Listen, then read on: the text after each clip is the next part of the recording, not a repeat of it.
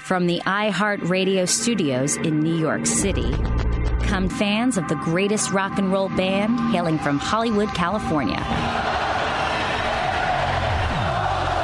Dissecting all things Guns N' Roses and anything else distorted. You know what the fuck you are! This is Appetite for Distortion.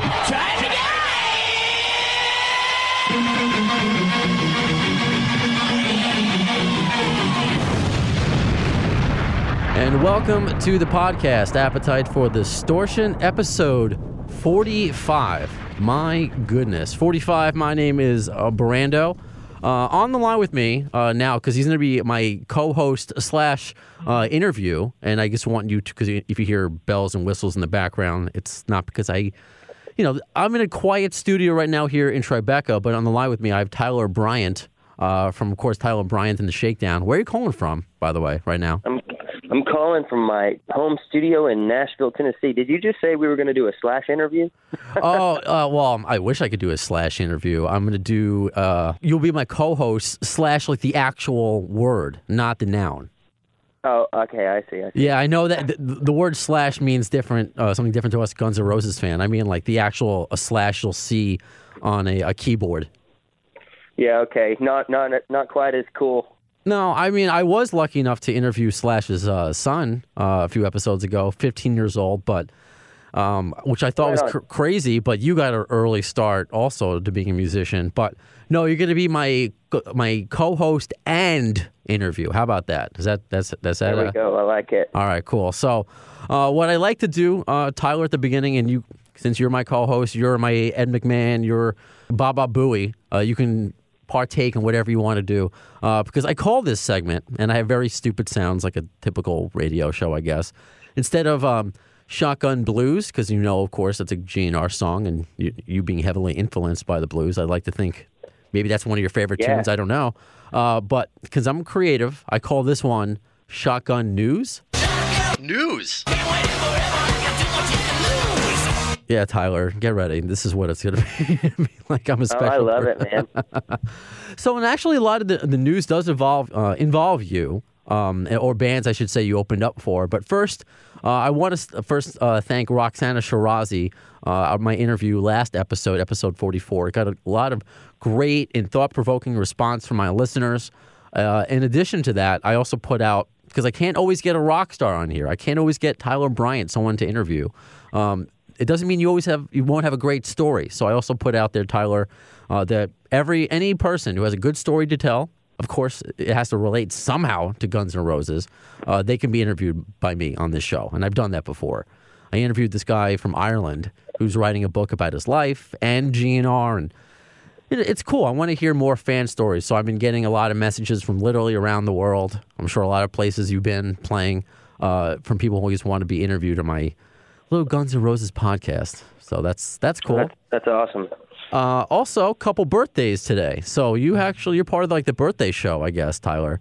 Uh, it is first birthday, uh, 50, uh, 59 years young. That being Del James, uh, GNR's road manager, and uh, of Oh, course it's Del's birthday today. yeah, it's 59 years young, and of course the the uh, inspiration behind November Rain and a lot of classics, and and quite a, a follow on Twitter. Very anti-Trump. Uh, I enjoy it, uh, and also uh, a birthday today for our our bassist Duff McKagan is 54 years old today.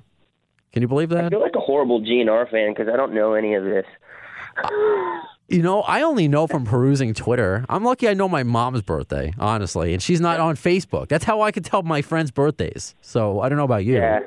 Well, it- happy birthday, Duff. it's so sad. Uh, I I had no idea. So uh, it is very cool that because you're I like try to keep these things in real time a little bit these podcasts because I know they're pre-recorded. But today being Monday, February fifth, you know it's how can I neglect uh, a couple big uh, birthdays in the GNR universe? Um, Right. but moving on to news uh, that I guess I want to get your opinion on that does kind of involve you. There was a, a statement released by uh, Brian Johnson, and you have opened up for ACDC. Uh, that, Yeah. And it sounds like he's officially done with ACDC. It's kind of uh, a bit heartbreaking uh, that he, he, Well- said, he said, quote, I, I had a great run. He just says uh, on stage it was getting harder and harder to hear the guitars, even uh, he the, hear the keys, and it was basically going uh, on muscle memory. And he's not the kind of guy who likes to cheat. So the way he looks at it, Yeah. he had a, a great run. So uh, I guess your Wow. your your reaction is I don't know if you've heard that because this just came out a couple days ago. Well, you know, we we were um, out supporting ACDC on the Rock or Bust tour, and we we actually were, um, you know, on the tour for Brian Johnson's last ten shows, and I, you know, I thought I thought every night he sounded great. I mean, he's like he's got one of those voices that I grew up with the voice, so like he could sing the alphabet, and it's immediately going to take me to Sure. you know the Back in Black record because it, like sonically the just like the characteristics, all those like rock and roll characteristics he has in his voice, and they're like part of you know what got me into rock and roll to begin with. Um, but you know there there were a couple nights at the at the end of it where I believe it was actually it could have been in it was in Denver I think, and they had just won a big football game. It might have been the Super Bowl. I don't I don't remember. They had won a big football game. Okay. Um, I'm not I'm not much of a sports fan. You like know I the Super Bowl was yesterday though, right? Yeah, yeah, I know. I I heard that. Um, okay. um, yeah, my my question is who's playing the halftime show, and that's like, you know, whether or not I'm going to tune in or not. Right. But um, I want to get into that too with you later. yeah, let's do it. But um, yeah, man. And so there was. I just remember there were a couple nights where, you know, he would he would kind of like walk over to the side of the stage and, you know, get someone to look at his ear packs to make sure they were going good or you know whatever it was. But you know, there was, I remember him verbally saying like, "I'm sorry, I can't hear. You have to help me." You mm-hmm. know, to to the audience. And I never had a conversation with Angus about it. I never had a conversation with Brian about it. You know, it's like it's just one of those things where as a fan of ACDC, I I couldn't tell that much much was wrong except for maybe one or two times, and you know that could have been played off as a technical difficulty. So you know, I I I think that a lot of people wanted it to be some big conspiracy, like there was something that went on behind the scenes. Like right. I honestly don't know, you know, and that's that's the beauty of that camp and ACDC is they there's so much mystery that they've been able to retain in the age of information. Like right now, we're doing a podcast. Right now, we don't know what Angus is doing. He's probably like in a basement somewhere writing a riff or dr- drinking tea and smoking a cigarette. You know, but I hope so. that's kind of that's like one of the best things about that band and you know you have people you know like there was that comedian who came out i don't what was the guy's name um Breuer or something like that Jim Breuer? and it yeah and it caused a whole shitstorm because he you know he spoke out Ah, right. you know about stuff and and like you know i, I can't do that because i really don't know man. I mean i i was there and, and we watched every second of a, every acdc show you know that we did pretty much. You know there were like a couple times there's like you go backstage to fix a drink or you know to you say hey hey to somebody. But um i thought brian sounded great. And you know there were a few moments where he seemed like he was kind of going like, "Hey, I'm sorry, I, I can't hear. You have to help me." And luckily, they had the hits, and the and the audience would sing every word right along with him. So, I mean, it, I thought he sounded great, and you know, it was nice as could be to to us. And yeah, I mean, I, I wish him all the best. I heard that he came out and sang some recently. Yeah, no, he did. So and, and maybe, you know, it's hard to say when you maybe like like Steve Perry had those vocal issues and he just can't perform the way that he did, but he can kind of go out sometimes. And I liken Right. the this a little bit to uh, David Lee Roth. I mean, he can't sing the way that he used to, but the last time I saw them on their on their reunion tour, uh, he was great. But then the criticism was that he wasn't the same. But for me as a fan and liking it, uh, likening it to you with Brian Johnson, he could sing the ABCs, David Lee Roth, and I wouldn't care. I wouldn't notice probably. Right. And it's weird because you mentioned the, the camp and ACDC, and this again ties into this podcast and ties into you. And it's like I planned all of it. Uh, that the ACDC camp can keep things a secret nowadays. And it's like that with Guns N' Roses, very famously. And now Yeah. the, the Axl DC mix.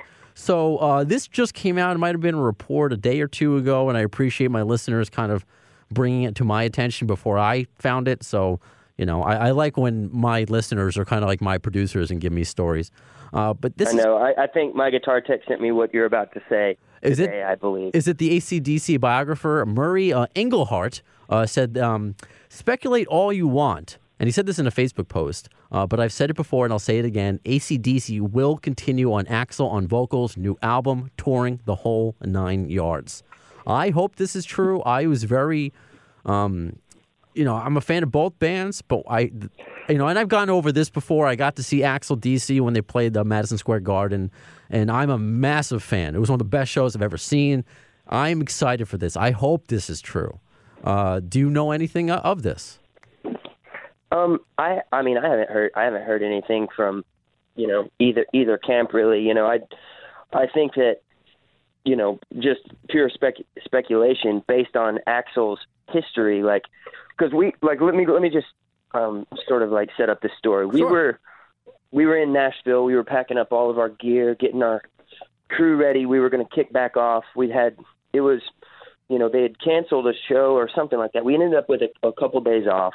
Um, I think I think maybe Brian John, one of Brian Johnson's friends had passed and he had to go somewhere, and this ended up being the end of Brian Johnson with ACDC as we would know it. And so we got a call from our manager going, he said, hey, you know, the ACDC tour is postponed and poten- potentially canceled. Um, Brian Johnson is no longer with ACDC. He's no longer the singer. And I couldn't even wrap my head around that idea. Right? I was like, "What do you mean, Brian? Johnson? like, like wh- what? There's no Santa? What is this? Yeah, and exactly. and so uh, it's like, mommy's a zombie. And so we started like kind of freaking out because you know this was our entire summer. We had to, to, you know, we were heading to Atlanta the next day with them. We were supposed to be playing in Atlanta the next day, and then it, you know we were going to finish the American tour and go on to Europe with them. And so it was kind of like you know we, you know, obviously we're hoping that Brian was okay and that everything was okay and everyone was safe and healthy but also like selfishly going, shit, how are we going to make the money that we thought we were going to make to like pay our bills and like keep going this summer? Because we we had literally can't we had, we were on a tour with Billy Gibbons. We had left that tour to go do the ACDC tour, and Billy was cool and supported it. And we had canceled a bunch of festival dates, um, you know, throughout the, you know the year because our year was going to be with ACDC. So we You got to go take that chance. You have to take that opportunity. I mean, Billy Gibbons is great. Oh yeah, and, and and and thank God for all these promoters who were like, dude, if you get to play at ACDC, do it, man. But we c- it was too late. Like all the gigs were booked, all the slots were filled, so we were Mm-hmm. kind of going, what do we do? Like, we just resume being a band next year, whole thing, and then we started. We couldn't get information out of anybody, man. Like I don't think the agents were getting info. I don't think like our manager wasn't getting much info. And then like one day it was ACDC's in Atlanta and they're trying out singers. And that was the other like what? ACDC's trying out singers? You know? And um then there was like the leaked photo of Axl leaving and I just remember immediately like call, calling uh Caleb the drummer in the shakedown going like, dude, if Axl Rose does this, he's literally going to have the biggest balls in rock and roll because you know that those fans like we we were we were there um in Portugal the first night that Axl sang with ACDC. And that was that was whenever Axl became familiar with the shakedown and the next day we got an email from our agent going um you know Axl heard you guys and and uh you need to do some guns you're going to do some Guns N' Roses dates. You're going to do it. There wasn't even like an option. They even ask you. You're going to do it. Well, it was just like it's going to be a it's going to be a possibility if you okay. if, you guys want to do it, which they knew we did. You know, there are like a few bands that they say yes to without even talking to us. And obviously, GNR is one one of them. um, so, but we we were kind of like gauging the the crowd, and and people were ready to barbecue Axl, Hmm. and he came out, and, and he was still in the in the throne at that point, and he he killed it, and he proved that he's got the biggest balls in rock and roll because the, the whole world, like the, all the press, everyone was ready to to tear him apart. And and and you know what? Respect for Angus too to keep going because it like he was in a situation where it was damned if he did, damned if he didn't. Right. Because the you know like all those ticket holders would have been frustrated and pissed off if they couldn't have gone to the show if the show got canceled and was never made up, you know. And so it it was just like one of those things where I think Angus and Axl came together and kept and kept it going. I mean, just just as Brian and Angus did whenever Bon died. Right. So No, exactly. Sort of like the story of ACDC. It's you know the world needs those riffs. The world needs those songs, and you know if if you know who knows what goes on. But I'm just glad that the tour happened because I I watched it. You know hundreds of thousands, if not you know. well over a million people have a really great time every night when they were because that's as soon as they came out with Rock or Bust on the like in Portugal, we went, all right, great, tour saved. Axl saved the tour. Angus saved the tour. It's done. It, it really So, was something else. surprise me. Yeah, I, wouldn't I, I guess me not. Axl doesn't try to solidify his spot in the ACDC legacy. I I can't. You know, I have no idea what what they're going to try to do. Um, but it wouldn't it wouldn't surprise me because he's you know he's a bona fide rock star and he's he's not scared of of going for it, which he's proven to us. You know, Bon Scott asked who's got the biggest balls of them all. I guess all these years later, it might be Axl Rose. Who would have thought? Yeah, might might be, man. Yeah, I just, uh, I, you know, like I said, from a personal standpoint, like, and I and I've I've talked to Axl and and just thanked him. You know, I wrote him a, a little thank you note at the end of the at the end of the first tour, being like, dude, like we literally thought we were so screwed, you know, and and you stepped up and saved our summer. So I'm thanking you on behalf of our landlords for stepping up and you know taking on this role. Yeah, yeah, I get it. I mean, I can't even imagine. And I, that's, I guess, so we'll, we'll end our shotgun news segment here and get into more of the Tyler Bryant news. Uh, but since you were involved in some of these ACDC GNR happenings, um, I, you know, I just can't imagine what's going through your mind. You know, let alone to like, how do we even? How did you even get there? You know, that's that in itself is such a weird situation. Hey, I'm on this ACDC tour, but now they're changing singers. It's going to be Axl. That sounds like a weird dream but there's so Yeah, many years before that for you. And I mentioned uh, before I went and interviewed uh, London Hudson. He was only 15, you know, a drummer, I believe, slash his 13 year old son, Cash. I think he said, you know, dabbles with the keyboards. I, you know, I don't think he's taking it seriously. Uh, but reading about you, and again, of course, everything on the internet is true. So I want you to cl- clarify these things. Naturally. Uh, you got your first guitar at six. Is that true? Yeah, six or seven, something like that. It, it, you know, it only had a couple strings on it, but I was obsessed with Elvis, so it was enough for me to carry it around and pretend I was Elvis.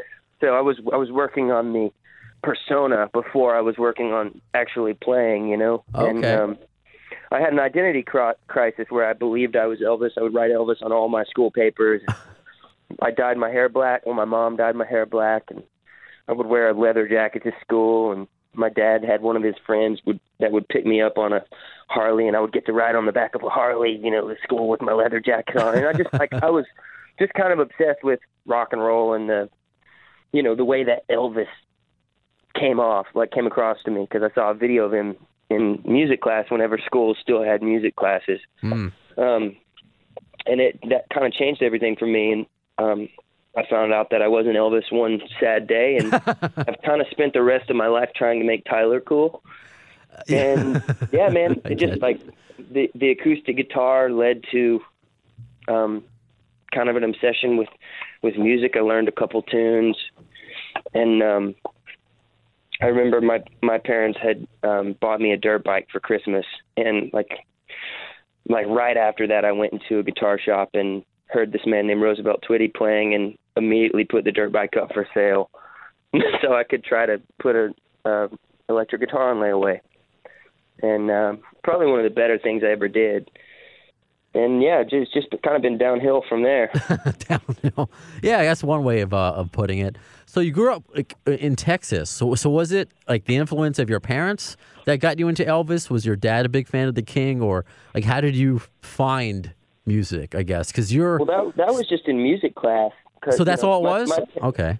Yeah, yeah. Um, the the music teacher, her name was Renee Witcher, and she had a guitar, and she would occasionally play for the class. And she was big into bluegrass, so we heard some of that. And man, I can't. I like. I wish that schools still had that going on because that was such an eye-opening experience for me to be in school, you know, in those formative years and to see videos of Elvis and to see uh, videos of BB King and stuff like this. And you know, I didn't really, I didn't know much about blues or or rock and roll, but I like whenever I heard that, I kind of that was sort of me getting my feet wet in that world. And um, yeah, just my parents, my parents listened to a lot of country music, if if music at all, because Okay. they, you know, like I grew up in the South, and uh, my dad's, you know, just a, a really hardworking guy. My mom's a school teacher, and you know, does other odd jobs and stuff to make ends meet. So it wasn't there. There wasn't really a lot of time for them to play uh, music for me growing up. But I kind of, it's, once I found it, they were they were very supportive and like in me sort of chasing it, and wouldn't really like knock on my door if I was in there like studying records, you know, because that's that became the the thing was I just would try to get as many records as I could and soak up as much of them as I could. Now, were they records for you? Because what one of the things I like to do on this podcast, and you know, it, it has that Guns N' Roses nucleus, and just to see where we can go. It's that six degrees of Kevin Bacon, GNR Bacon, whatever. Uh, that you're you're 26, right? Are you 26? Yeah, I'm 26. All right, so I'm I'm 34, turned 34 in September. So for me, growing up, I still had cassettes, and I would find music on CDs. I mean, uh, MTV still played music, but uh, you know, like interviewing London Hudson, it's like how what did how did his friends find music? It's all SoundCloud rappers. So I'm like amazed and thankful that there are young teenagers that play blues and plays rock. So what was it for you? Did you have an actual vinyl collection, or did you?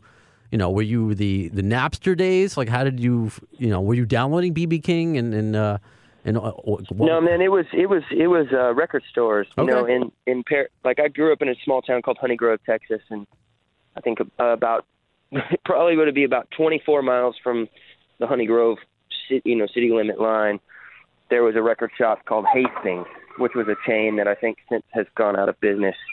Um, but I would go, I would go to Hastings, and and they had you know an assortment of blues and rock and country and um, you know modern music. I went through a punk rock phase, so you know, or we'd go to Sherman, Texas. They had a shopping mall there. There was nothing in my town, but in neighboring towns they had malls and stores and stuff. And you know, you would try to find a kid who looked like he was over 18, and you give him, you know, give him your lunch money so he could go and buy you a NOFX CD that had the parental advisory Nice. logo on it, or you know, the stuff that I couldn't buy because I was too young. Um, and then I, would you know, and then I, I would find these punk rock records, and I would hide them in my mom's songs for worship CD covers or something, so she wouldn't see that I was actually listening to like, you know, Punk and Drublic by NOFX or something like that. hey, what's wrong with really- parents today? Exactly, like NOFX said. What's the matter with parents today? Yeah, exactly. So I, I was into like, I was getting into punk rock, and because that that was something I could relate to with the kids I was growing up with. Okay. And then on complete on the other hand, I met this man named Roosevelt Twitty when I was 11, who was the real deal Texas blues man, and he asked me in Holly Bond Music Store in Paris, Texas. He said, "Do you like the blues?" And I said, "Well, I don't don't really know what blues is." And, and but what he was playing was the blues, and I said, "Well, if that's it, then yeah, I, I like it." And he started, um, you know, just kind of showing me things. Like I, my, I ran into him again, and that's whenever my mom got his phone number, and he said, "If he wants to learn to play, I'll teach him." And and he became one of my best friends. Um, and we started we started a band together called the Blues Buddies, just he and I, and we travel around and play together, and you know some other some other cats joined, and you know we just we had so much fun traveling around Texas playing blues together. We'd play for three four hours at a time, um, just traditional blues songs, and he he turned me on to Freddie King and uh, Elmore James and Muddy Waters and Lightning Hopkins, and you know that that was a huge game changer for me. Um, so that kind of took me out of rock and roll for a second, and then I, you know, I kind of learned about rock and roll as it happened because I, I learned about the guys that Angus and Slash were listening to before I really dove into GNR, ACDC, or Jimi Hendrix or Johnny Winter or any of those guys. So, yeah, man, it, it was just I, I was in the right place at the right time to to meet Mr. Twitty because it opened up so many doors musically for me. It sounds like it. It sounds like you found your, you know, Mr. Miyagi, or it was some sort of divine rock intervention uh, to, to lead you down that, that path. So when did Yeah, you? absolutely. So when did you decide to, to leave Texas and make this uh, you know kind of a career choice for you? And like, hey, this is this is what's going to happen. I'm not going to be a BMXer. You know, I'm not going to um, you know study, become a dentist. I want to, this is what I want to do for my with my life. Um, I was I was 17 years old when I decided that I was that I was out, and uh, that's the age you can legally move out in Texas. You know that you're considered an adult, able to make your own decisions, and I kind of told my parents like, listen, I was a junior in high school at the time, and I couldn't imagine going to school for another year. I had one credit left to get, and I was like, I have to go to Nashville. I have to start a band. I like, I can't wait. I know what I'm meant to do. I have to do it. And um, I just told my parents. I said, Hey, listen, I'm never going to ask you for money. I don't. I don't want any help. I don't want anything for you, from you, except for you to just support me. I'm going to drop out of high school, and I'm moving to Nashville next week. Hmm. And I'd like, you know, put together on a dry erase board or something like that. This is what I'm going to do to make money, and if I can just, and I have this much money saved up from doing concerts around Texas with the blues band, and it's like, so this is enough to sustain me for a little bit, and I'll figure it out, and I'm going to do it. And So you, you put on like a presentation for them, kind of like a, a, yeah, bo- a bo- yeah, pretty much. Just because I, you know, I had my mind made up that I was going to do it, but my parents have always been so supportive that I didn't want to just like turn my back on them, and you know, I, I wanted them to be behind me because that would be a a long ten hour drive, you know, knowing that that the people who've sort of supported you are were hurt. Sure, um, And my mom's a school teacher too, so dropping out of school probably wasn't the best look. yeah. Did she when you Um, first said that? Did she die a little inside, or did she force a smile? Pro- pro- probably. Um, but so what I what I did was I found a way to enroll in like an online course oh, through this university to get my last credit, and I didn't go to school one day my senior year, and I moved to Nashville and I started the Shakedown. We were on tour. We were playing with Heart the night before all of my friends graduated in Honey Grove, and I had gotten my last credit online after we played in San Antonio, drove to Texas, and since I hadn't changed my address, the school couldn't deny me enrollment. So I enrolled in high school and graduated. Didn't go to school one day my senior year. That I think you made every high school student jealous with that story, and and I think people need to realize that the Tyler Bryant story is, you know, not doesn't happen often. I mean, that's pretty. To play with heart while everyone else is graduating, yeah, you kind of made the right decision. I'm sure at that moment. I mean, you know, you may have known it before, but I mean, that's that's insane to me. Like, how did Dude, you? the worst grade I ever made in school was in high school band because I kept missing marching band games because I was out playing gigs. And the one that flunked me was opening for Paul Simon. Hmm. And I don't think that the I don't think that the principal or the band director believed that it was actually what I was doing. Well, I mean, who would? I mean, what twenty year old is doing these gigs? No, that's yeah. like, how did that's? I guess uh, you know, unless I'm missing a step, I want to know how you got to that step because you could be touring with, you know, with, with Twitty playing all these these blues gigs and, and making a nice, you know, resume for yourself, I guess. But how do you make that leap to be playing with the big boys and meeting them? Was it his connections? Did people see you? Like, how did how did that happen? we had a few people that saw us like around the Dallas area that would make calls and I had a fake a fake email address too, you know, and and I would reach out to people posing as a manager because that would be the professional thing if you had a manager. Sure. And so like got an email or got an interview with the Dallas Morning News, you know, after calling the House of Blues box office so many times that they finally let me talk to a booking agent. Hmm. And so I finally talked to this agent. I was like, I have a CD and I want to open up for Dickey Betts when he comes to town. He's like, Oh my God, kid, like you can't just call the box office until you get to talk to me. Like it's not how this works. I was like, But I have a band and like we would be the perfect band to open and it, it was as simple as that. And so the guy put his it never on me. is though, but it is for you. It's, I'm sorry, I can't. This is just Well, too it- much. It's not, but that's like what whenever young kids are like, "How did you get where you are?" Right. you literally have to sell yourself. You have to hustle.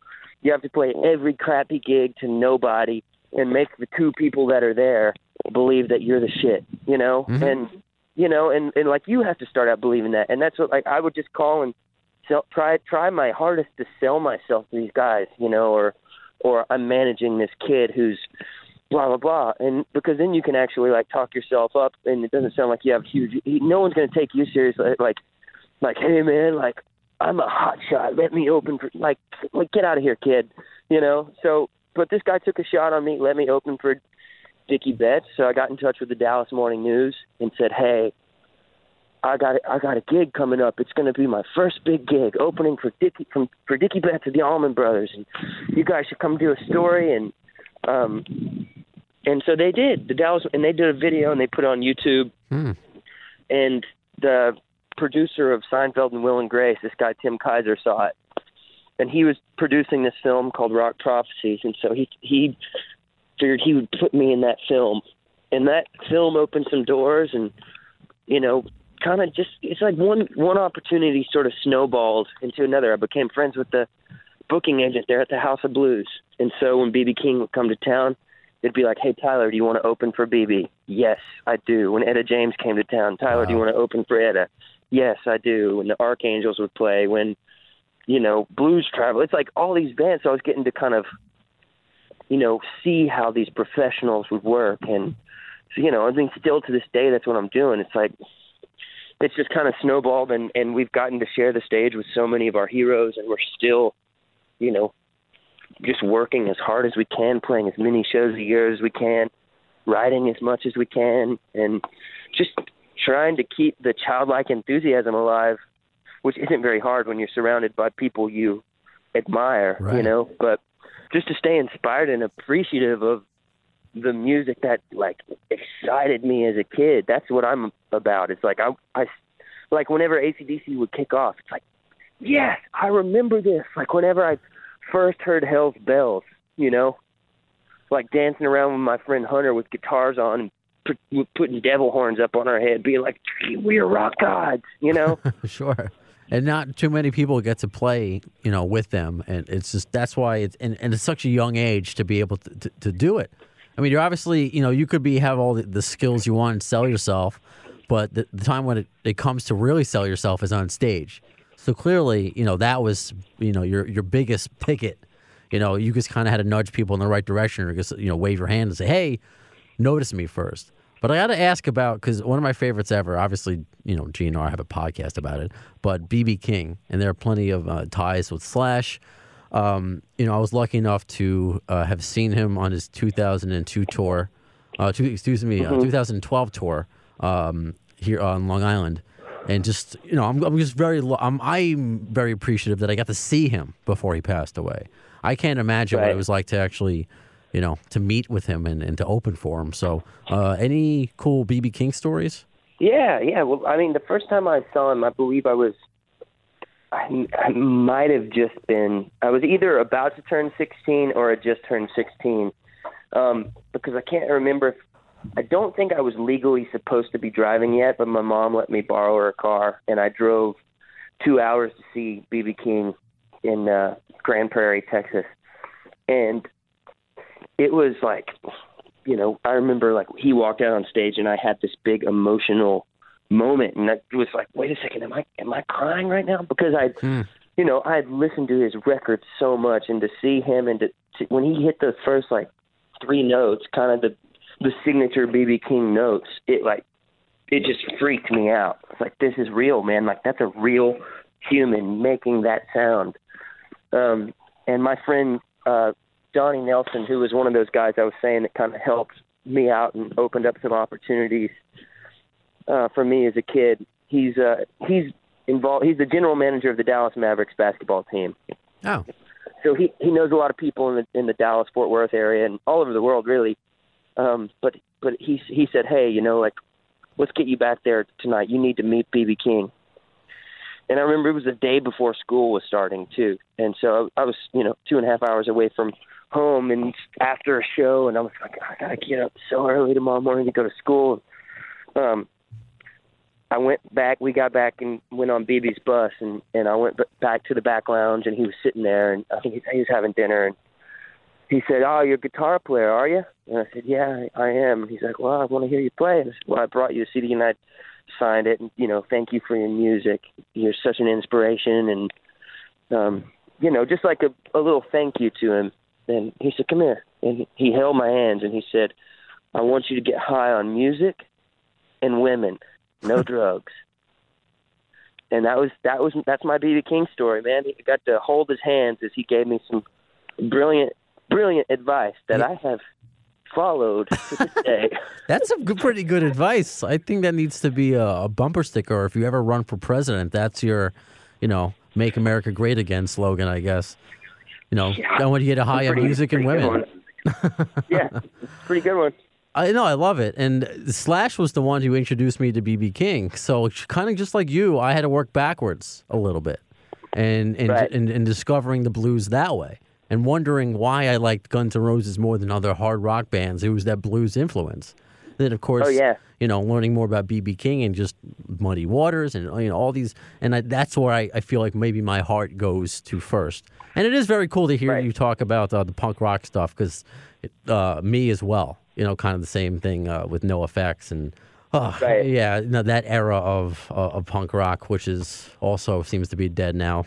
Uh, I, I, which I don't I don't know why. I guess punk rock now. What is it? Five seconds uh, to summer. That's what's considered punk rock now.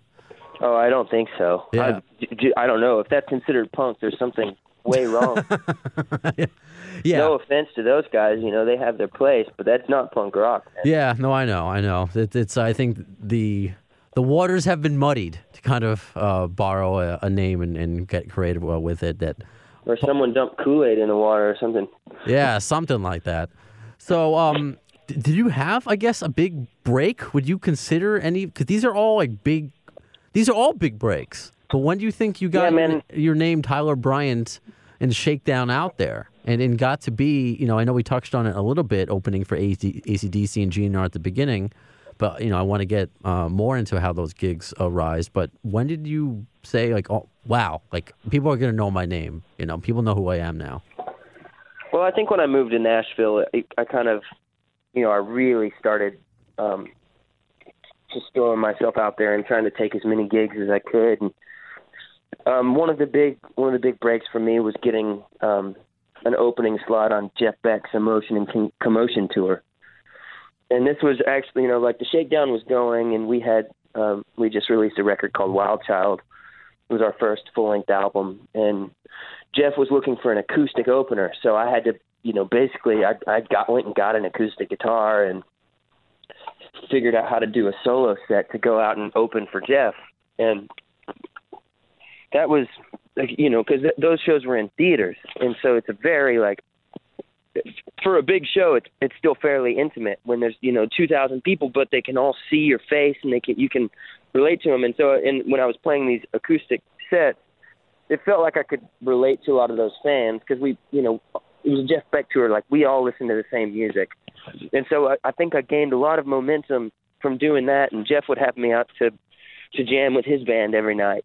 I would go out and do the encore with with him, which as like for me, like Jeff was one of my biggest heroes and influences growing up. So that was that was so rewarding and probably still to this day one of my favorite things I've ever gotten to do.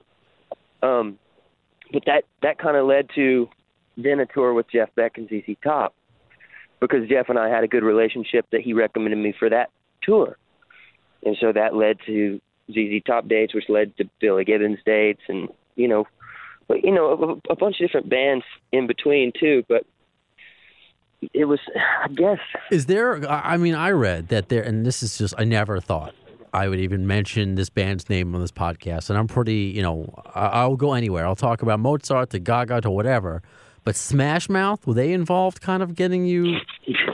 No, the, the, no, we did. I'll tell you what, we did the weirdest gig of all time. Okay. It was really fun. It was really fun.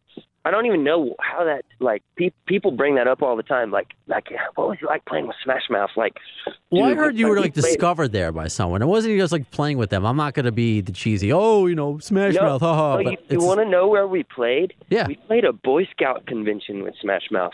Uh, that's kind of I don't know what else to say, but that's kind of weird. Yeah, we played a Boy Scout convention. Um, and it was in Pennsylvania, I believe, and it was like thirteen thousand Boy Scouts in a big field. It was it was badass. I thought. I mean, we had we had fun. It was like at the time we'd never played to that many people before, but it was like a sea of khaki. Um, yeah, I you know, mean, like at an AC, at an ACDC show, it's like a sea of devil horns. At a Boy Scout show, it's like of totem poles. You know, um, that's so. it- it was- I'm glad you had fun, but that just sounds so weird.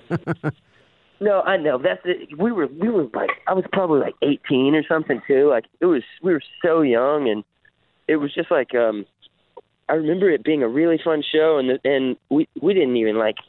I, I've never even met any of the guys from Smash Mouth, but we we listened to a couple songs of theirs before we split, and they sounded like the record does, you know. So Sure. or like whatever the the the I really only know a couple of songs. Somebody once told me You know, they sounded good, and uh, but that was our only affiliation with them. Um, but the, the biggest the biggest break we got honestly was the ACDC tour. That that was sort of the first time that you know, I mean, I've lived in Nashville for so long, and I still take meetings here, and people are like, "So where do you live?" And you know, I mean, there's a lot of music in Nashville, um, but sure. there's not a, there's and there's a lot of established rock bands who live here. Like you know, Allison Mosshart from the Kills is here. The Kings of Leon guys are here. Jack White's here, but there's not a huge up and coming rock presence.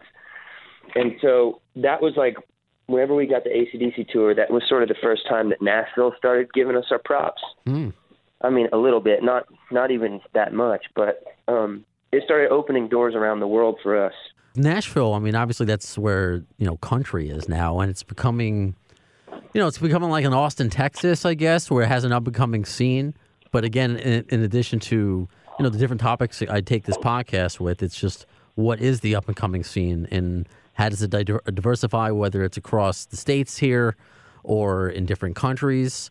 So, you know, does that do you feel like you want to lead that charge in, in, in the upcoming you know rock bands? Or does it frustrate you that people maybe your your contemporaries other young bands aren't into blues aren't into rock that it may be, you know I, the SoundCloud rap? I mean I don't even know what's cool nowadays? I have no idea. Justin Timberlake I guess is is cool and like Yeah, I guess. that was He's um, cool. He's really good. he is good, but I was insanely. I mean, isn't, I'm, I wasn't bitter just because I'm a Giants fan, and that game I didn't care who won.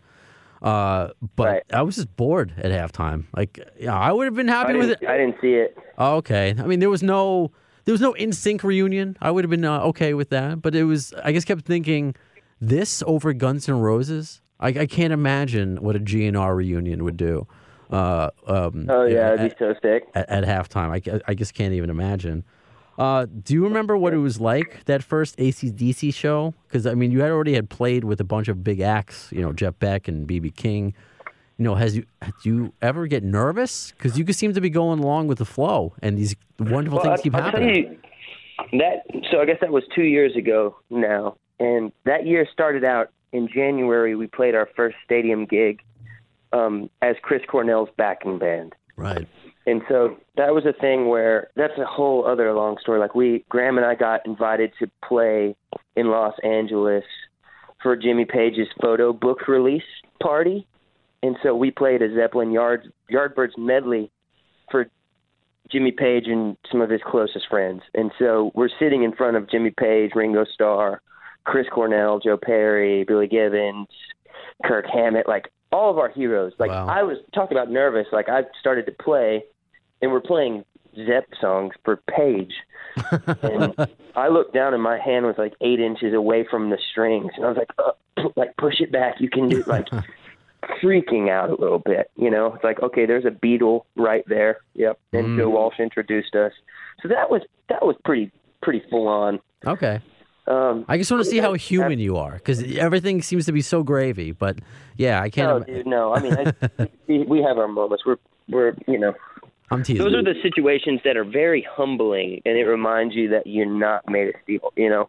Mm-hmm. Um, but but that's when um, Chris Cornell heard Graham and I play, and he had written a song for this movie called Thirteen Hours: The Secret Soldiers of Benghazi, and was playing at the premiere at AT&T Stadium in Tex in Dallas, Texas, and uh, well, I guess it's Arlington, something like that. But he he reached out to us about coming to be his band, so we we went and got to uh, we did Hunger Strike by Temple of the Dog, and I got to sing the Eddie Vedder part Wow. with Cornell, and we and we rehearsed in this little locker room in Texas Stadium, and and that was a very nerve wracking thing for me because I'm singing with one of my favorite voices, and you know it's in a room smaller than the bedroom where I grew up, that kind of thing. Like that was just pretty full on, but that was sort of one of the turning points for me where I kind of said like, okay, anything is possible. Like if if we if we're getting to play with Chris Cornell in a stadium,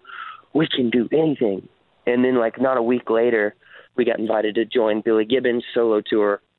And and before that tour was even over, that's when our manager called. We were somewhere in Florida, I believe, and he goes, "Hey, um, in three days, you you're going to be playing with ACDC, or three or four days, something like that." And he said, and it's basically an audition. If Angus likes you, then you'll get the rest of the American tour. If he doesn't like you, then you you go home.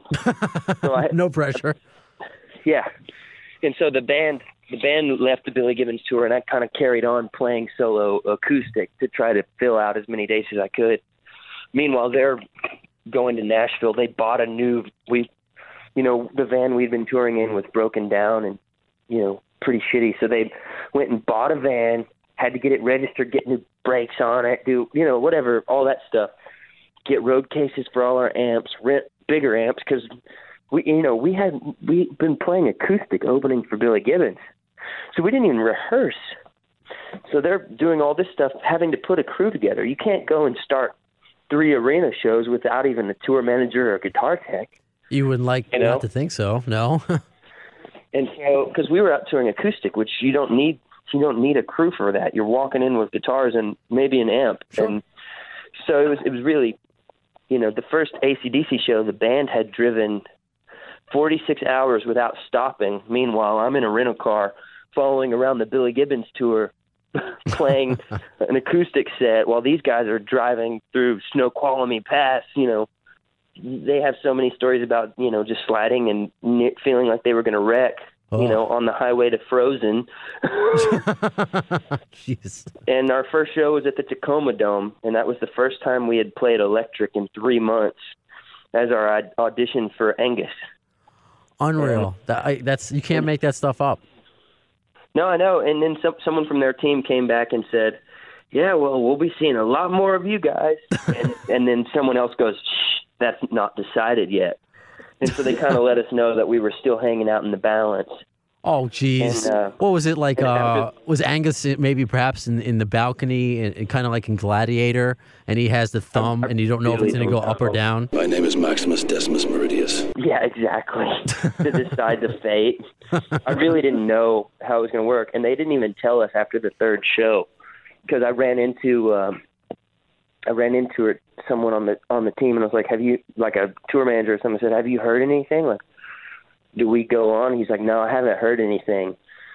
And then someone goes, "Well, I think we ordered a drum riser for you guys," and I said, "Well, that's that's a good sign." You know? and, uh, but I mean, I'm, you talk about like something that will keep you awake at night. Like going, does Angus Young think we're the worst band ever? Are they looking for a new band? What's like that? Would how, how do you come back from that? I don't know. I mean, you're given an opportunity. I mean, you perform well. I mean, you perform for other big acts, and I don't know. Maybe it would be like you're going on a on a first date and be like, "What did I do wrong? What did I do wrong?" Oh, it's not you, it's me. But thankfully, you didn't have to. Yeah. You know, ask yourself those questions. Just one bad night. Well, you know what we did? Mhm. We after the after the third show in Denver, um, we just decided we were going to drive to the next show. We were just going to. It was in Fargo. Was the fourth show, and so we drove to Fargo, and we ran into Angus's wife in the hallway and said like, "Hey, have you have you heard anything? Like, are we on? Uh, you know, did we get this tour?" Or she goes, "Oh yeah." Angus decided after the after the first show that he wanted you guys to do it. Oh, you know, there was probably middle management that didn't want you to say anything yet. Angus was probably like, Oh, "Oh, they- yeah, they're great." Oh, there was some. There were probably. They were probably like. I think honestly, they had bigger fish to fry than like who's opening. You know, that's like the last thing that any tour decides, really. You know, unless they're hurting for ticket sales, and True. ACDC wasn't hurting for ticket sales. No, but you know, you were in emotional turmoil. You know, why would uh, you know you want their little Tyler to be uh, restless at night? But Oh, tell me about it. Yeah, I, I I called my girlfriend and I said, hey, I, you know, I I want you to fly out to Denver uh, to see us with ACDC in case we never get to play with ACDC again. Hmm. And, and so she came out and basically saw me just like pacing around a hotel room, going like, like, are we gonna get this tour? You know. unreal. Um, and so then I think it was after two more shows, um, their team came to us and said, "Hey, do you guys want to do the European tour as well?" We should warn you that you may get stuff thrown at you, and you could potentially get booed off the stage because the, the European fans can be very intense. You know, I mean, these are people who've seen ACDC play, you know, 15, 20 times. They've got their patches on their denim jackets hmm you know what I mean? Like it's it's a, it's just like they've created a culture, and so you, you do have to be careful when you're walking into a situation where you are essentially the plastic wrap on the album that people have been camped outside of the record store to get Yeah. on release day. Yeah. And so we said, you know what? We've always wanted to tour in Europe. We've never had the opportunity. We will do it. We will take the chance. If they boo us, they can boo for our entire set. We will not walk off stage. You know?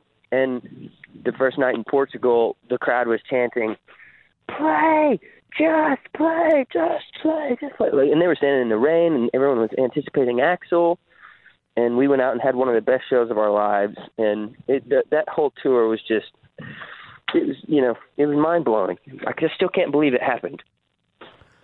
Uh, I mean, th- that's that's what I liked when any of this stuff. I can't believe it has happened, and you're living the life. So when, because I know you, we, we I talked about briefly before when you had no idea if the tour was going to be canceled, and then you found out, like the rest of us, I guess, uh, on TMZ about those leaked uh, photos of Axl and ACDC possibly uh, re- uh, rehearsing together. So right, right. when when you officially knew and you found out, it's like okay, this tour is going to continue with Axl Rose, Axl DC. Uh, did you meet? Uh, did you know any of the GNR guys beforehand, or did you meet them? Like when did you uh, come cross paths with any of the guys in the band, let alone uh, Axl? No, man, I'd never met. I'd never met anyone. Um, Graham, the other guitarist in our band, knew he like he kind of knew Slash a little bit because Graham's father is uh, Brad Whitford of Aerosmith. Right. So, which also, I'm just going to go ahead and throw this out there, had absolutely nothing to do with us getting ACDC or GNR. That's something that a lot of people assume. Like I even talked to a friend the other day who who said, you know, how much did you guys have to pay to get on the ACDC tour? And it's like, dude, we've been touring in a van for nine years. Like, what do you think we have to pay?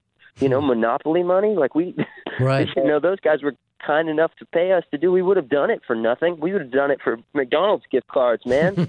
um, but so Graham, Graham had he had known met Slash before, just because you know Slash and his dad are pals. Yeah, networking, you know. And I was lucky enough to see uh, Whitford St. Holmes a few years ago, which is a nice little Oh, tour. cool! Right on. Yeah. Yeah, man. Um, but yeah, we I didn't know anybody from you know personally. I mean, I knew everyone in the band. You know, just that I knew they're playing, and I knew you know some of the history, but I didn't. You know, I never met anybody. All right. And we still didn't. I still didn't meet Axl until you know eight or ten shows in. I met him for the first time at Olympic Stadium in London. We did two nights there with ACDC, and then we did. We actually got to do, and then I think we did two nights there with GNR too.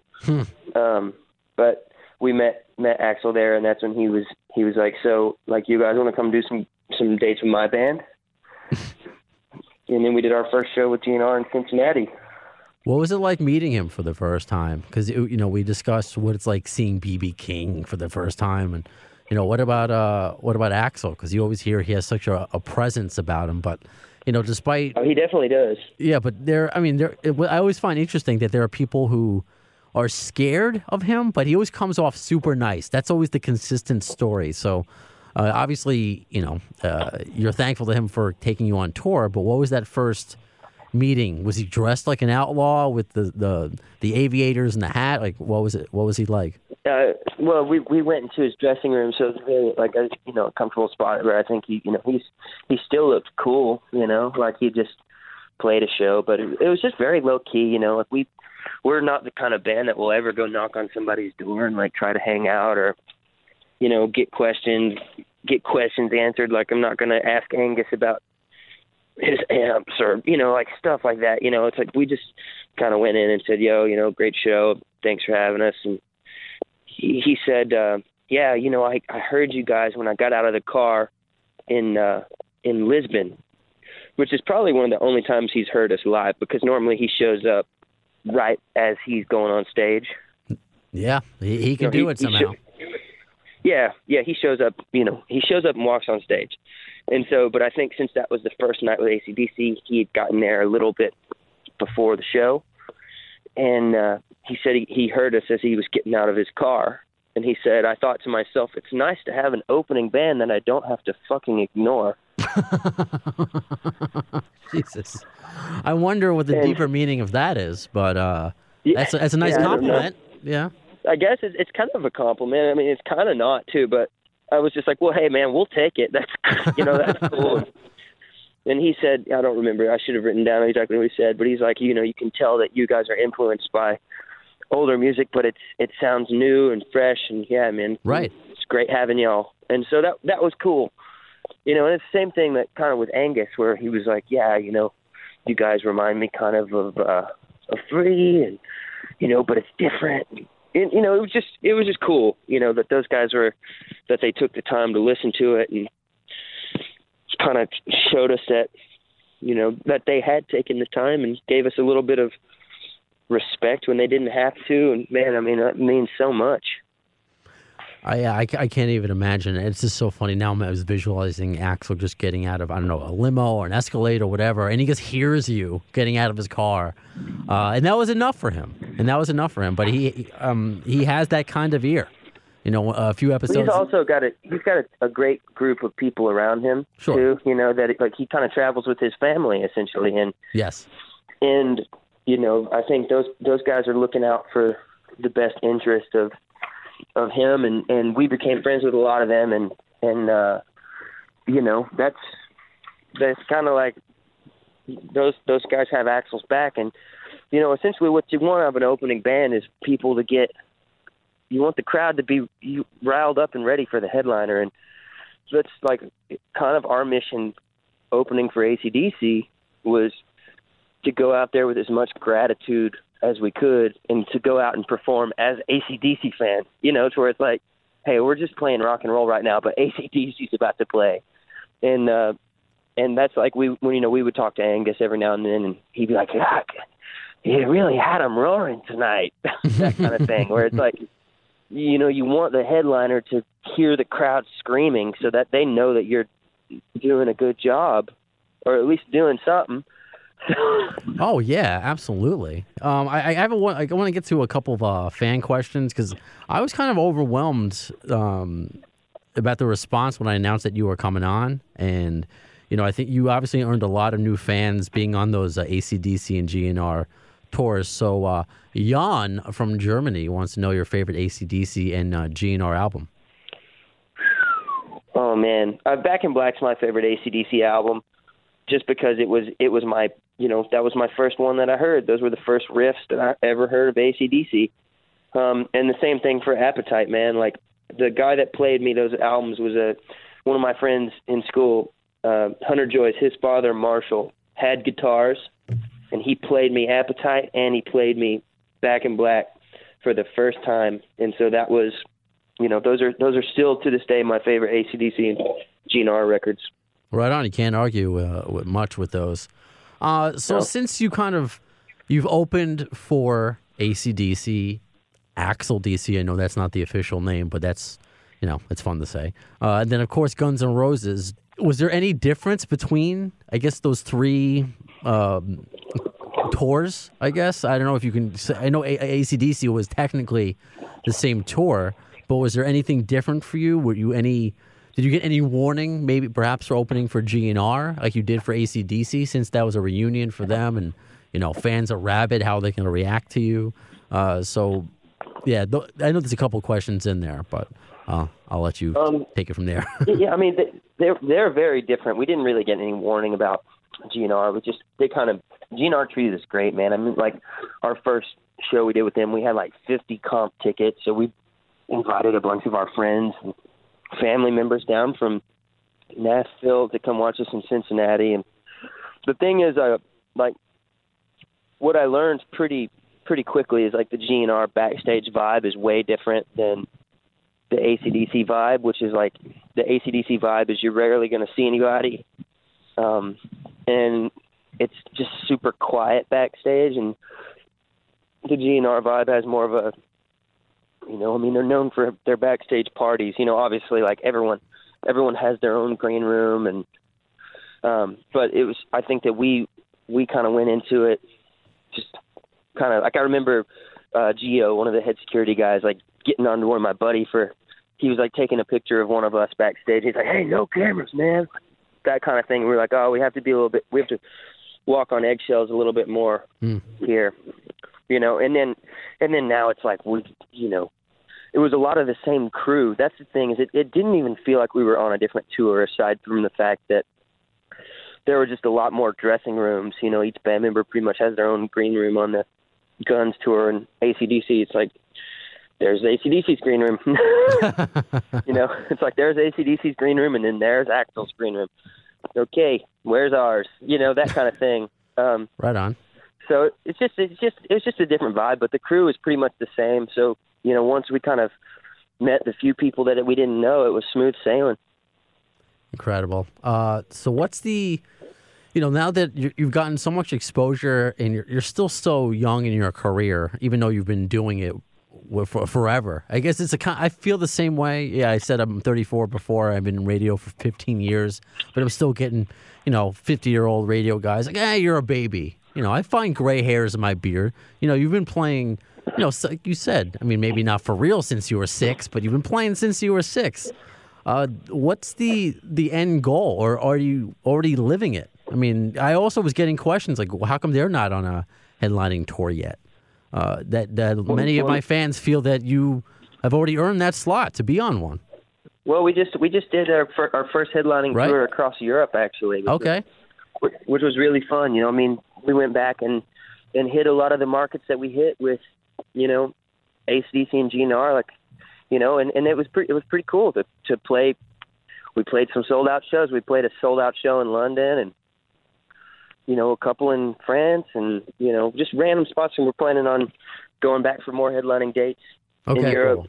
this year, as well as in America and South America. awesome. Because this is all in support of your your new album, which just came out just a few months ago, right? Yeah, yeah, and so we've kind of been taking this the like the first couple months of this year because we're we're going out on the road in March uh, with a band called Blackberry Smoke, Sure. um, yeah. kind of around America. Um, but we've been we've already been uh, writing and recording new material because our plan is to go ahead and just get on the road and start. You know, I mean, we've we've done you know 150 to you know 250 ish dates the, for the last two years per year.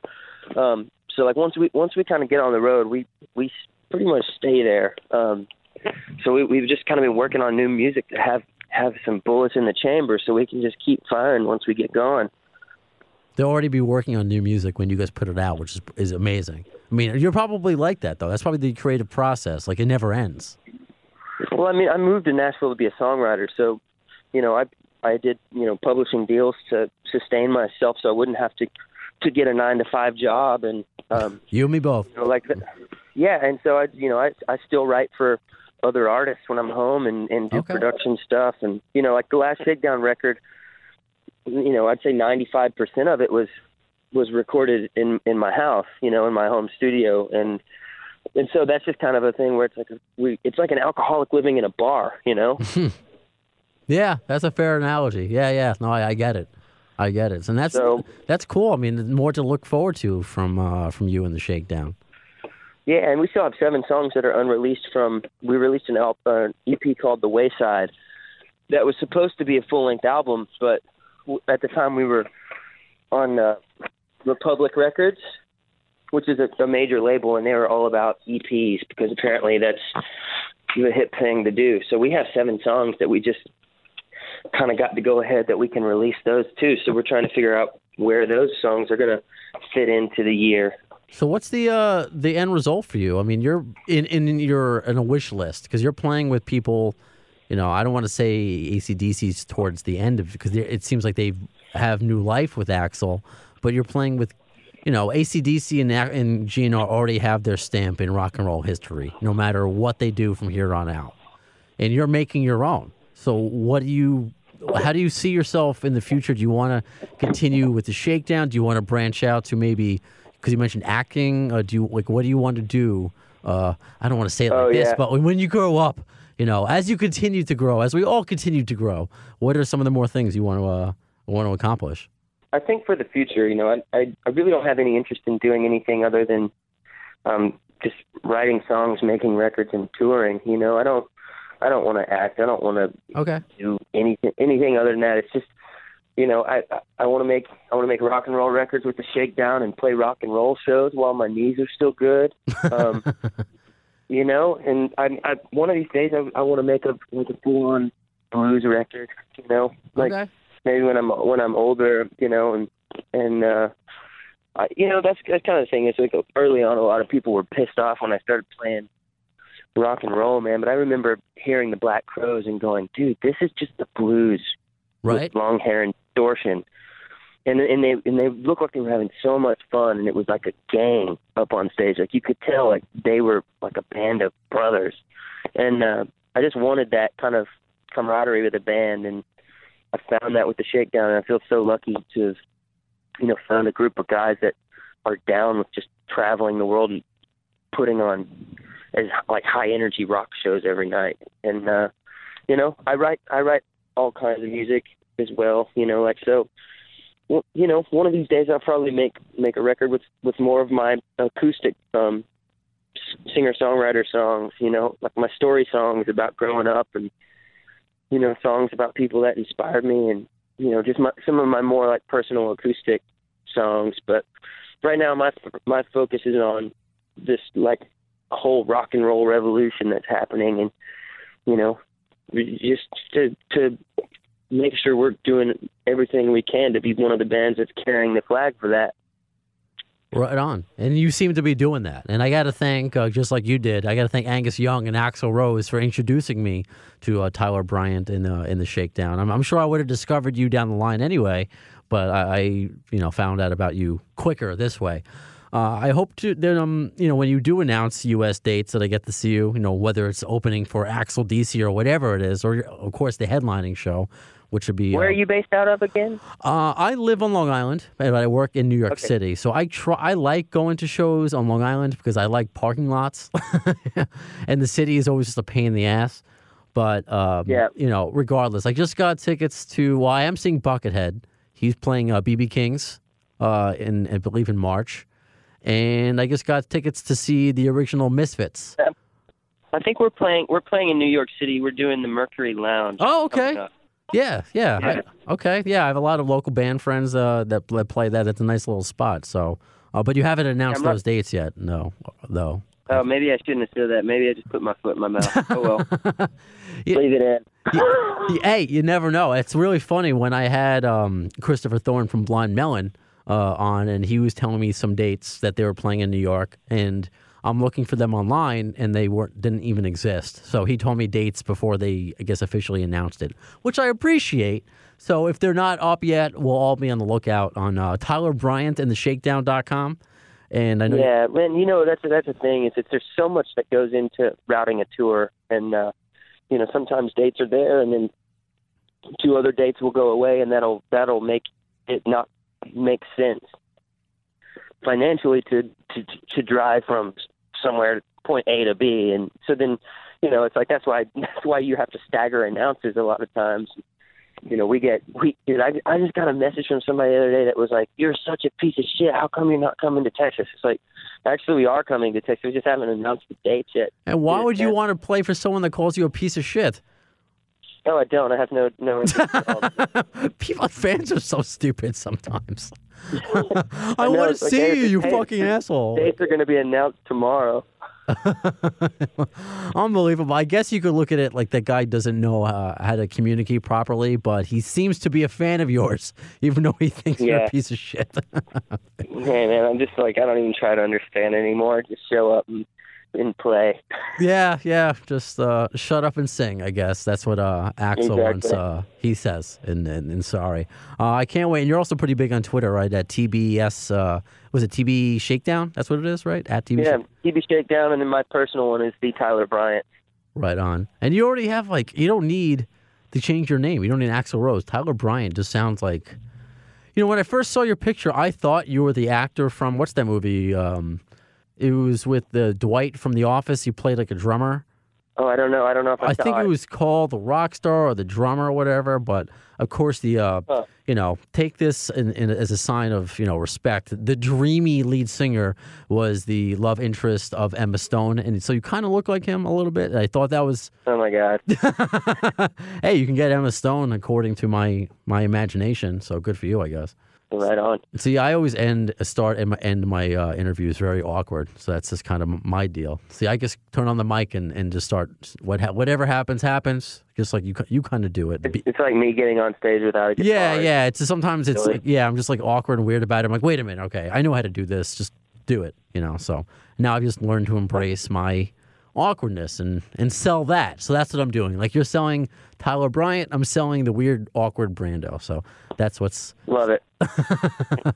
awesome, uh, Tyler. I mean, this was um, a, a pleasure. I'm I'm so happy to quote unquote meet you. If you're ever you know in New York City and you have time, uh, I would love for you to come down to the studio and and, and meet you. Uh, otherwise, I hope to actually you know to see you out on the road. I want to see you guys uh, live. I'm I'm I'm a huge fan now. Yeah, man, come to Shakedown Show sometime, and uh, you gotta check out the new record, and, and um, yeah, onwards and upwards. Hopefully, hopefully uh, more more GNR uh, to come. I know they're I know they're going on tour, so who knows? Maybe the Shakedown will end up on some more. I, yeah, no, I I would totally be down for that. I saw um, last time there was no opener, and uh, Lenny Kravitz was the one a couple summers ago, which is great. So I mean, that's always a point with GNR fans, especially in this not in this lifetime tour, this legendary tour that you are now forever a part of. All the unique picks to be opening acts, and it's you know it's very cool what they're doing, and I think the fan base, the GNR fan base, is looking at in these opening acts as no one willy nilly. Like these are handpicked by Axl and the guys. We got to pay attention. You know, we want to go see them in addition to our you know heroes. So it is very cool. Yeah. And like I said, they introduced uh, me to you and a lot of people who reached out to me when I found uh, when I announced that you were coming on. The same thing. That's And- awesome. yeah, so it is uh, pretty cool. And, you know, if you need anything else, you're always welcome back. If you want to talk about, you know, the blues or anything else, doesn't always have to be GNR or uh, Axl or ACDC related. My universe Oh yeah, man. uh, appreciates I love uh, talking about that stuff, man, because I'm just such a fan. You know, it's like, you know, we. It, I just feel lucky to even have stories about the GNR guys. Like, like the first time I met Slash, actually, someone snapped a picture when we met, and he was telling us that he he got our, a copy of our EP, and it was in his car, and thought it sounded cool, and we're like, like that's nuts, like that's man. You know, Right. so I, like, I'm, I get to I get to like talking about some of this stuff, relive some of like the most exciting times in my life, and and I feel Okay. like a douchebag bragging about it to, my friends, you know, because it's like, you know, like okay, dude, we get it. You were with GNR, and I'm like, did I tell you we got to ride on that jet? What the, did I, did I tell you what, what Duff said? Like, you know what I mean? Like, Yes, I do. None of my friends are like, "Oh, I'm talking to Tyler Bryant today," though, and and some knew, uh, some didn't. But when I told my GNR universe, everybody knew. Oh my god! So I need a place, and that's what this podcast is. You know, it's a place for rock and roll fans. Yes, GNR Guns N' Roses is the hook to get us in here, but it's just a place for us to talk and geek out about what we love and who we love. So I appreciate it. that. So yeah, whatever. Um, always feel free to reach out. Um, you're always more than welcome. Uh, and definitely want to talk to you more about just guitars and uh, you know what you, your thoughts on. You don't have to go here because I know you had to go, but like talk about Buckethead and and uh, Bumblefoot and of course Slash and just what different guitarists added to their sound and you know uh, and hopefully next time we talk. Uh, maybe we'll get some more news on Axl DC, and you can give us more more insight or more opinion on that. But in the meantime, Yeah, man. awesome, Tyler. All thank right. Thank you so much. Take care. You too, buddy. Later. Thank you. Bye. Bye. How cool was that, man? I mean, 26 years old, playing. He's played for BB King, of course, ACDC, Axl DC, Guns N' Roses. Seems like like such a down to earth dude. Just uh, another cool experience, another cool conversation we got to have here uh, on the AFD show. Uh, I really appreciate, uh, you know, all the the reaction that I get from you when I announce a new guest and and the support. You know, that's why I continue to do this. Is is you. So the more episodes I do, I did mention this last time. I do want to start getting back into interviewing you. You know, I do have that one standalone episode right now of um, interviewing, uh, you know, Sir Kevin from Ireland, uh, my first uh, fan spotlight, and also uh, had an episode of uh, PTIRS. Do you remember that? Welcome to PTIRS. The show of competitive banter. Here's Brando. So yes, I do want to have another Guns N' Roses game show episode. I want to do more. So as this continues, this podcast continues, uh, these will all be options uh, and for us to, to have fun. And how you can help is just tell your Guns N' Roses fan friends, and, and just tell your rock and roll fan friends about us. About us. Uh, we've been getting some awesome reviews on iTunes. That helps. I really want to get ranked in the top 150 in the music uh, category on uh, iTunes and or uh, Apple Podcasts. It's you know the same thing. They're trying to rebrand, uh, but that's going to get us uh, noticed. Uh, I I will mention because this was confirmed another interview because it does help when we get noticed, and that's why guests say yes to us. So in the future, most likely the next ep- next episode is going to be Todd Dammit Kerns, of course from the Conspirators, plays with uh with Slash. So I'm looking forward to that. So you're helping me. You're you're giving this podcast. Uh, you're making it valid, validity. Okay, and that's going to help us get more guests in the future. So uh, follow us on iTunes, Apple Podcasts, whatever. Uh, of course, iHeartRadio, the app, Spreaker. Uh, what else are we on? SoundCloud. That's right. Follow us on Facebook and Twitter, both at the AFD Show. And we're going to continue to have fun, continue to talk Guns N' Roses and, uh, and rock and roll, and hopefully make you laugh and uh, provoke some thoughts in the process. So, as far as the next episode of the AFD Show is concerned, when will you see it? Well, in the words of Axl Rose concerning Chinese democracy, I don't know if soon is the word, but you'll see it. You've been listening to the distorted minds of Appetite for Distortion. Follow the guys on Twitter at the AFD Show and on Facebook at facebook.com slash the AFD Show. Thanks